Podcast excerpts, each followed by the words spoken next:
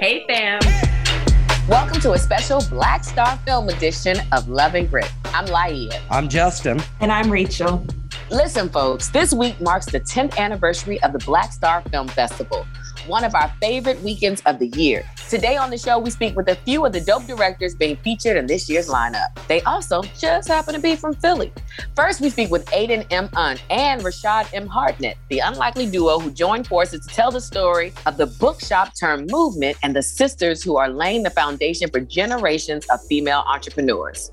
Then we speak to Naja Jenkins, who shed light on the tech and wealth gap present in Philadelphia in her documentary, which breaks down why it is so important for every student to have hashtag equal access. Oh, this episode will be the product of this perfect union between Black Star and Philadelphia, and we can't wait to get into it. But first, let's get into this round of Philly faves. And today's topic, Justin. Your favorite place to watch a movie outside. Rachel, you go first. I'm definitely going with the Philadelphia Film Society. They have screenings at the Navy Yard. Oh, that's the drive-in that they started. Yes. And so, believe it or not, the hotel that's there, the Courtyard by Marriott South, they have a really cool hotel package going on. It's their drive in movie package, and you actually get a recyclable bag with movie snacks and candy and Oh, tickets for like four. So, you should check that out. It's pretty cool. Laia? Okay, so it's been a long time since I went to the movies outside since the jerk cut. I know that might not be there anymore. But I am looking forward to going to Clark Park because big ups to West Philly. They host a Friday night movie screening. And this week, they are hosting Black Panther. I love it. And it's Black Star Weekend. You see how that all goes together? Yes. Mine is Laurel Hill Cemetery. Oh, Let me tell you about watching a movie outside in a cemetery. do tell. Yeah. It's scary and it's dark outside. Wait, so do you typically like bring chairs or are you in because- your car and you're driving up? How do you No, navigate you, you can set up on the lawn. It's very Okay. nice. Not on any graves. it's not like just October or No. Halloween. Yeah, it's year do- round. It's usually the summer they do it. Okay. Oh man, that's it. an So- adventure. I didn't even know that was that many places. I love it. All right, Philly. Let's get into the show. Y'all ready? Do it. We're ready. Rashad M. Hartnett is an Emmy Award winning documentary cinematographer and visual artist. And Aiden M. Un is a French Korean American filmmaker and photographer. Through a twist of fate, Aiden and Rashad wound up living on the same block in West Philadelphia and discovered that they shared a passion for filmmaking. This year, the duo joined forces during Black Star Film Festival to highlight Harriet's Bookshop, for an iteration of Stories in Place, a series of shorts sponsored by Vimeo and MailChimp that document Black owned small businesses. Can you tell us how the two of you guys met and how you first started to work on films together? Oh, that's a whole story. We like That's- well, stories. that's that's what what we're we're, here for. here Tell us for. stories. Give us a great Philadelphia story. oh man. I feel like it's got several beginnings, but the one that I feel like we should be asking you guys separately, and then you're gonna have Yes. like two different answers. But go Yeah. ahead. well, I was working on a beautiful project back in 2018 to 2019, and we were working on a media exhibition that showcased some of the culture and the history as it relates to a Orisha tradition in Philadelphia. Mhm. and uh, I had done s- some of the archiving for that project. And Rashad came to the media exhibition in his role with the Philadelphia Inquirer and was promptly told not to film. yeah, they were like, "Oh, I'm glad that you're here, but it's not going to happen." I came there on a story that we were looking to do about Yoruba traditions, and met Aiden, who was filming there, and was just like, "Oh, we should actually link up." Fast forward, basically, come to find out, we were both in the same neighborhood, and I ended up moving, still in West Philly, but literally on the same block. What? Like I walk outside, I cross the street, and I am at Aiden's house. so it really just became like I don't know, just like a fluid process of like, okay, you're doing a lot of storytelling and documentary work. I'm doing the same thing. We're both really interested in documentary and also in like questioning some of the traditional forms of documentary and trying to do things a little bit differently. How? Like, Oh. what's the differences? I do want to hear that. Yeah. So I think one of the things is this idea of even like finding an interview as spine, like as a storytelling device. mm. where like you'll have an interview. It's kind of like a talking head. They'll be positioned according to like the rule of thirds. They'll be looking off to the side at a nameless, non-existent person, True. and that would be like the spine to the documentary, and you would be able to use it as a voiceover or like just to be able to go back to that kind of shot throughout. And one of the things we were talking about for this film is does that structure make sense? Like, what is the story really about that we want to work on? And does it fit this traditional mold? What are the other storytelling devices that you can use as spines other than this traditional thing? I noticed that even when you did do the traditional, look at me, spine. I was about to say, real Hollywood of the Hollywood one yeah. with Janine and Jasmine, but at the same time, they're putting on their makeup, like they're getting ready. It's a different mm-hmm. than just like the simple background shot and they're speaking to the camera and they're done. And then you take them out on the streets.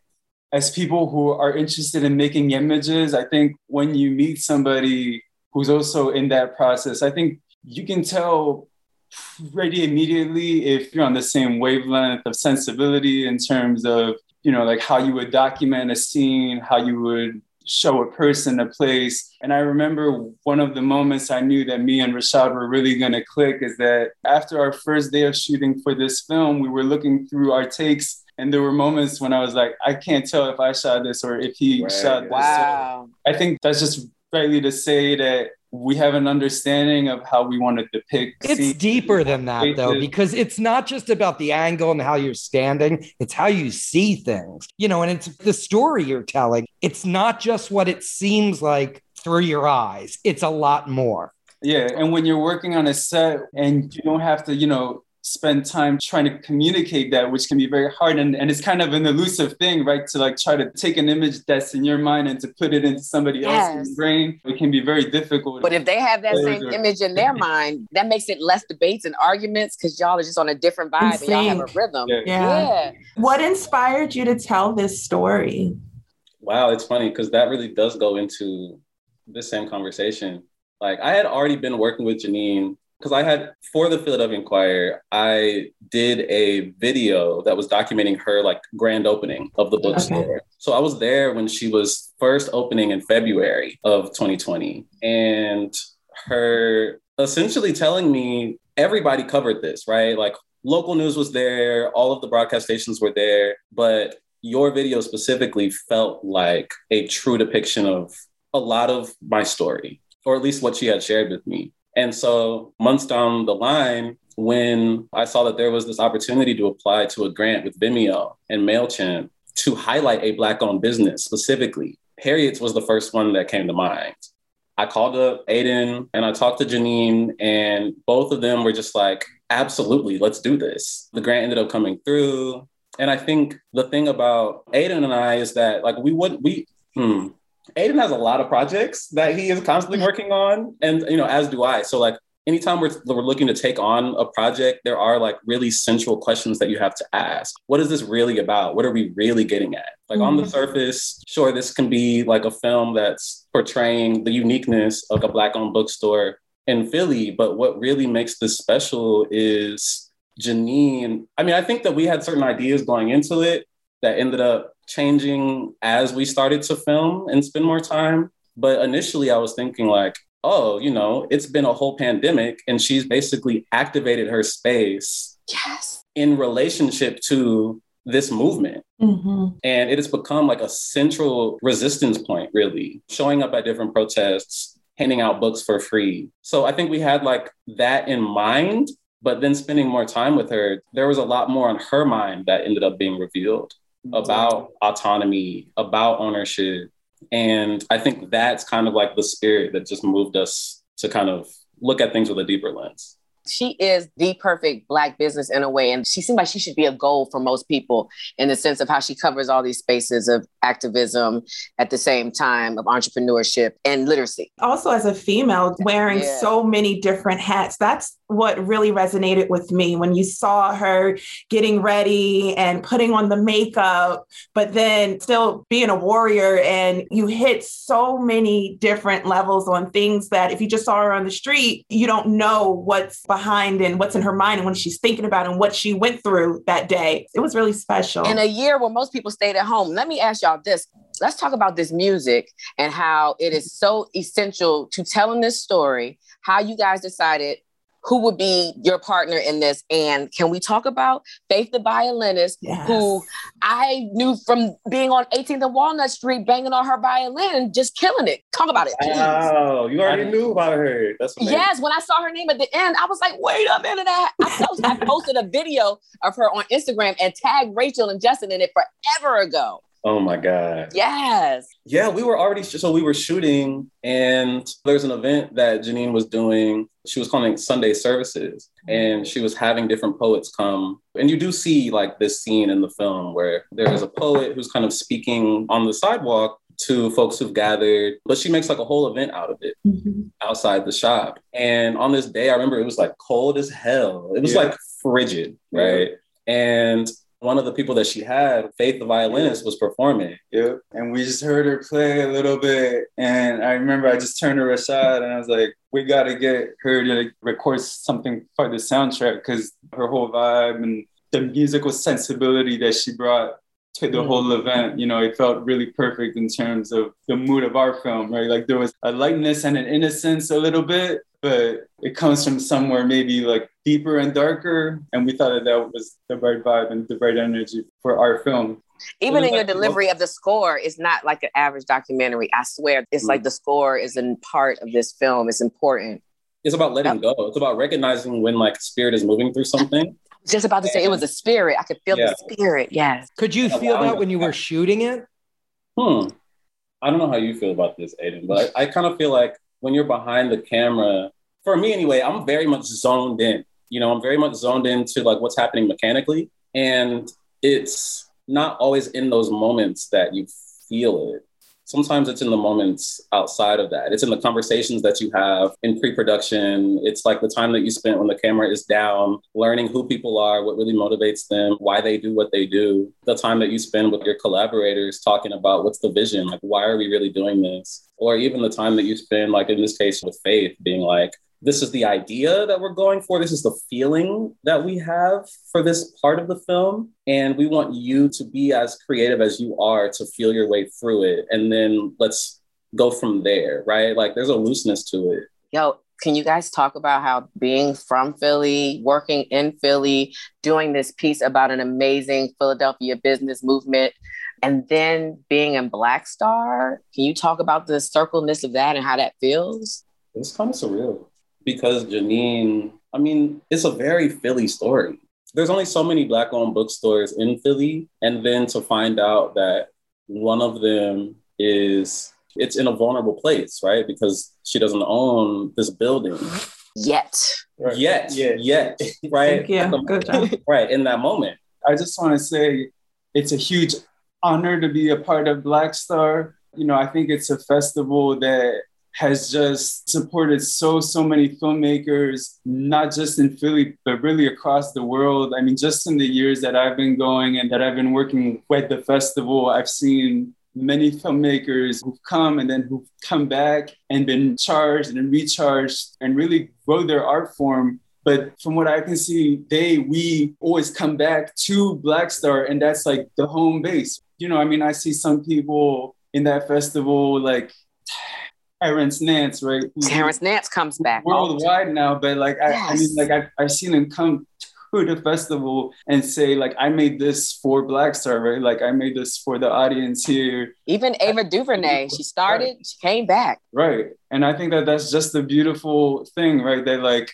no matter how big your success or your reach could be, you continue to be about the people who grew you and the people who supported you there's probably a connection there to how Janine, you know, operates and how she does her business. It definitely feels like there's the same energy. Right. That she doesn't lose track no matter, you know, how far her reach is or who comes there or why or the amount of advertisement that she gets. She doesn't lose track of why she first started that bookshop and what the mission of the bookshop is. That's and, a Philly you know, thing. Yeah, for sure.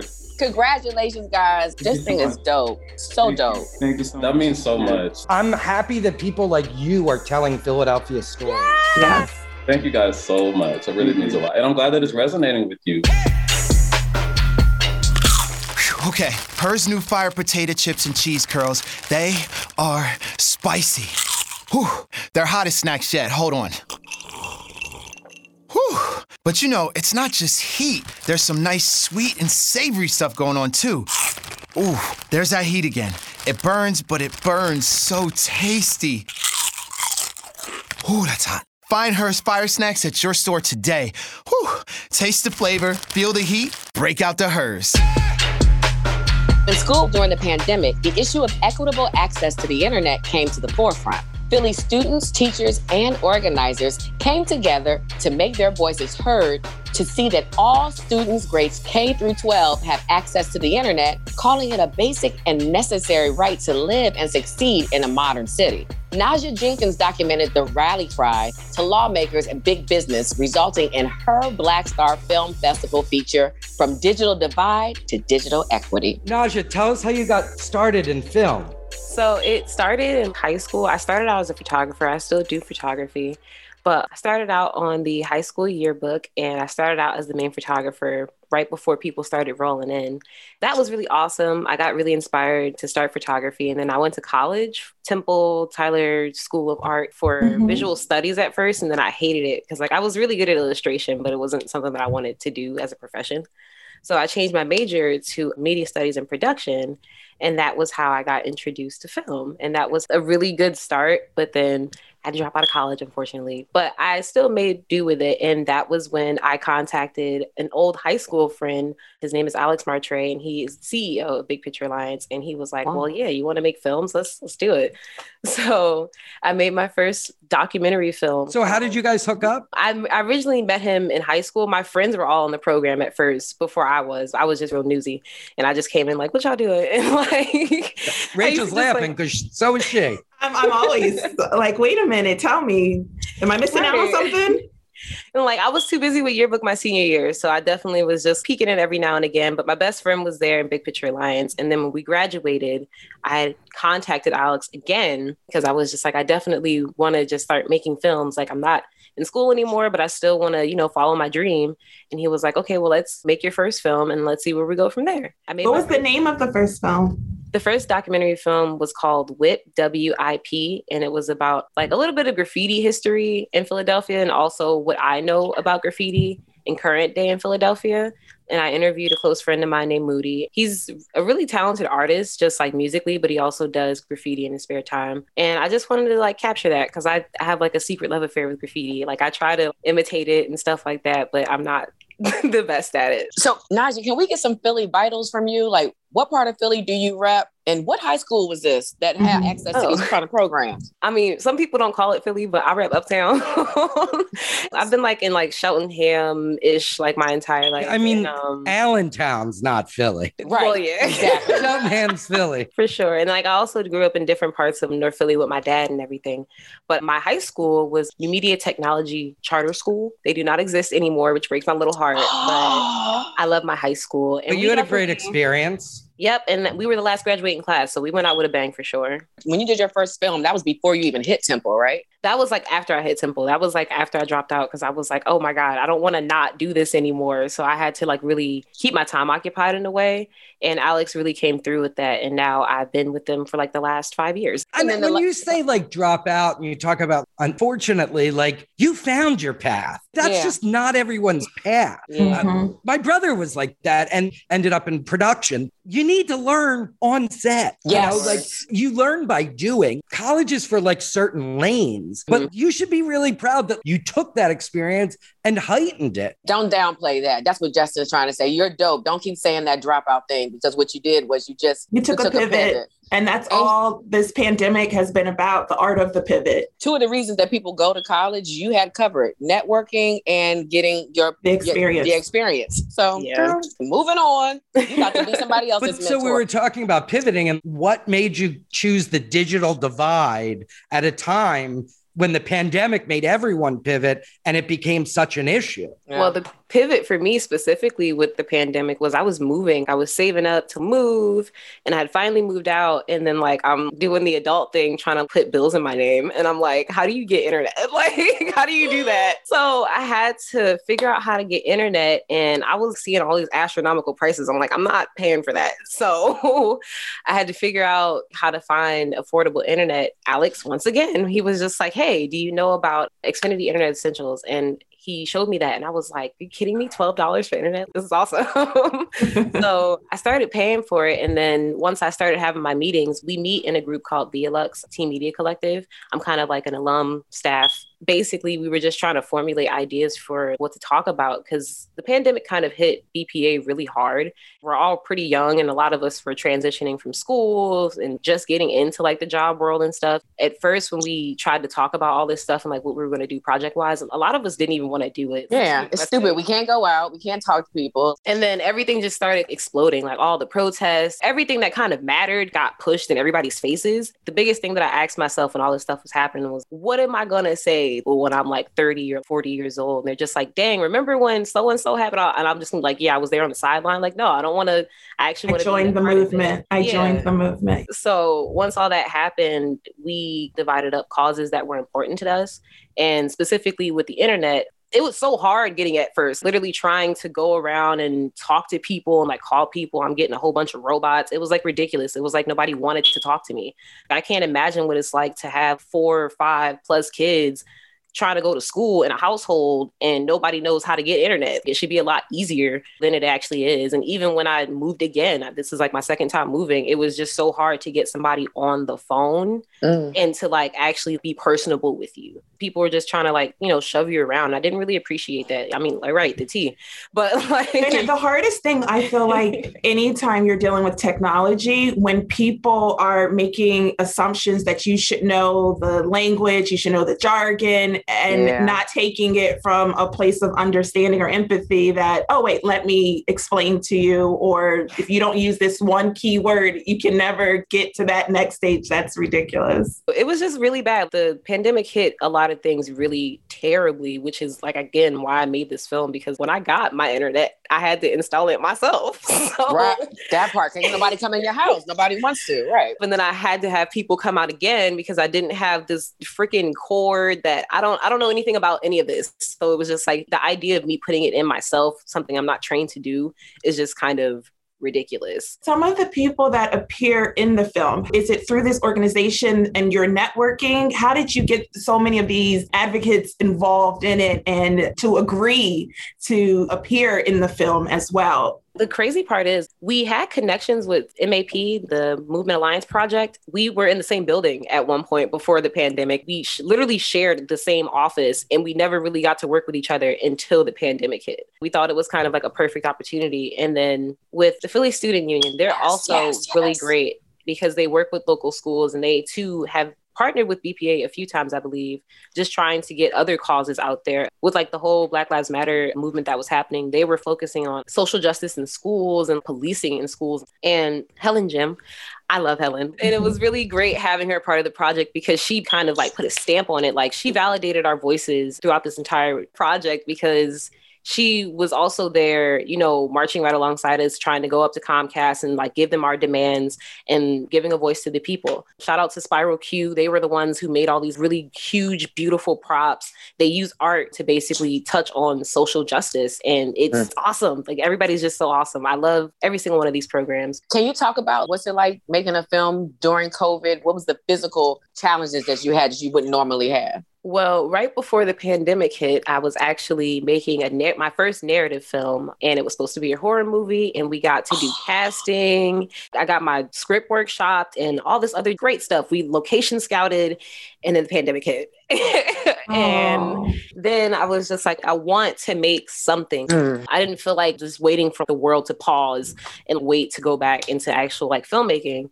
Good for so, you. thank you. With that being said, shooting this film, it wasn't as glamorous. You know, I didn't have all the set designs and all that crazy stuff, but it definitely put me closer with my mentors because my mentors understood that we had things that we wanted to do. So even if they had to drive to where you were, to help us work out the things that we needed to work out, they were willing to do that. I basically had to do a lot of the acting. I had to do a lot of the voiceovers, a lot of your the voice interviews. Ah, I'm still getting used to Nobody hearing my likes own the sound voice. of their own voice. It's something about the way our ears are built. And how exciting is it that you have a film that is in the Black Star Film Festival? Who would have thought? about So come on. Like it may Oh not my have been the type of piece you initially planned, but this sounds like Here this is are. bigger. This is bigger. The fact that you're here. Like that's Yeah, pretty please cool. talk about that and your relationship with Black Star. Honestly, like I, it was either Sundance or Black Star that I wanted to submit to once I actually made a film. And then with BPA, basically a part of the mentorship and a part of the program is that they help you apply to film festivals. And I didn't even know that they put my film in Black Star and they just emailed me. They were like, yeah, you made it. And I was like, wait, what? Like, what are you talking about? And they were like, yeah, you made it to Black Star. And it took literally like a month for it to hit because I was like, what do you mean? Like, what am I going to do? Am I attending? the coolest film festival. Like that's like pretty exciting. Yeah, because actually, like the month before I was told that I was going to be in Black Star, I had went to like another film festival that was one that I hadn't coordinated like beforehand. Any film festival that I was in, I had helped coordinate. I went to Ambler this year, and then I came home and they emailed me about it, and now I'm doing all this press for Black Star that I've been meeting so many different people like that's the best part about just sitting in like the rooms with all the filmmakers there's some people from you know switzerland and argentina or uh, you know i'm just Yeah. right now i'm just like pulling different countries out but it was just so cool to see everybody in one room and to know that i'm in there with them and that you're a part of that family you know that's that's a big deal with other directors and filmmakers and it doesn't matter your age it doesn't matter your background but you bring something so special to the table to be included in this That feeling and being amongst these folks and this environment is like no other. I can't wait to see your film at Black Star. So I'm excited Yes. What are working on yeah, now? for you. Well i'm actually working on my first narrative film again I Horror? didn't- unfortunately no that's still on pause Okay. yeah that's still on pause but it's definitely going to be something that i want to go back to because it was just an awesome idea okay But um, I have another awesome idea, and I Do want to tell. make this one come to life. A narrative film called Growth. It is about a college senior and her houseplant. The part about the houseplant is the part that catches everybody off guard. so I try to like. it's intriguing Do Yeah, yeah, now I want to know more. Yeah. so the college senior, her name is Kira. She is living through the pandemic, and the way that she copes with the pandemic is making friends with her houseplant. And her houseplant is basically, you know, helping her through this journey of her senior year, mm-hmm. Graduating through the pandemic with no real graduation and things like that. So I'm oh really excited. I talked to my plant. I like that. I have I too many she- plants. I have a total of eight, I believe. There's two in my bathroom, there's three in my bedroom, and there's one right behind me. She got one in the bathroom. That's serious. That's serious. yeah, the y'all. humidity is really good. They're really, really good for the plants. Can I ask I have one in go- the bathroom too, Laia. Oh, do you now? Yeah. Well, what kind is it, Justin?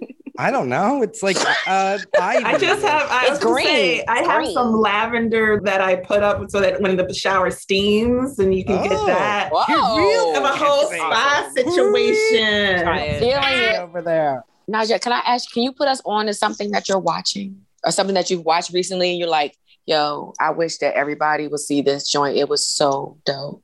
I'm a really big fan of Big Mouth. I know that the show can be Yo, Oh, okay. it's so funny. Okay. Okay. It's hilarious, but like people always can't get past the fact that it's so vulgar. But people do not understand that Yeah. is what middle school is like. Like Mhm. middle school to high school, and that's the part about childhood development that people don't like to acknowledge. Like I actually did a senior project in high school about how there is a big necessity for sexual education. There are gotta be so many things that people don't know about their body that we should like. And like, oh, girl, yes. it's wild, but Big Mouth for sure. Okay, I passed by Big Mouth here, but before, but I'm gonna I'm gonna It's, stop. it next is time. very funny. Where can we follow you? You can follow me on Instagram at Here I go. ntj.photography. Please do follow Philly Student Union, and the Movement Alliance Project, Big Picture Alliance, all on Instagram. That's where most of my work will reside on Big Picture Alliance. But yeah, NTJ Photography on Instagram. I do not. I love it. I love your photos. I love your use of shadows. You mm-hmm. noticed. Oh my God. Thank you. yeah, I hope photographer's daughter. So yeah, I see those shadows. Girl, thank you so much. I know we all look forward to your journey. Like I we love Absolutely. Yeah, I mean, the beginning. There's big things coming. Okay, folks, so that's all we got for you today. We hope that you feel as full as we do. First and foremost, let me thank my partners in crime, Justin and Rachel, and our amazing guests, Rashad, Aiden, and Naja for this special Black Star edition of Love and Grit. And a huge congratulations to the Black Star Film Festival for their 10th anniversary and for being the coolest film festival. It's not just us who thinks it's cool. Moviemaker.com said Black Star Film Fest is the coolest. And you can find out everything about it by going to blackstarfest.org. And you can find out about Love and Grit by listening to us wherever you get your podcasts or follow us on Instagram at Love Grit Philly. Thanks for joining us.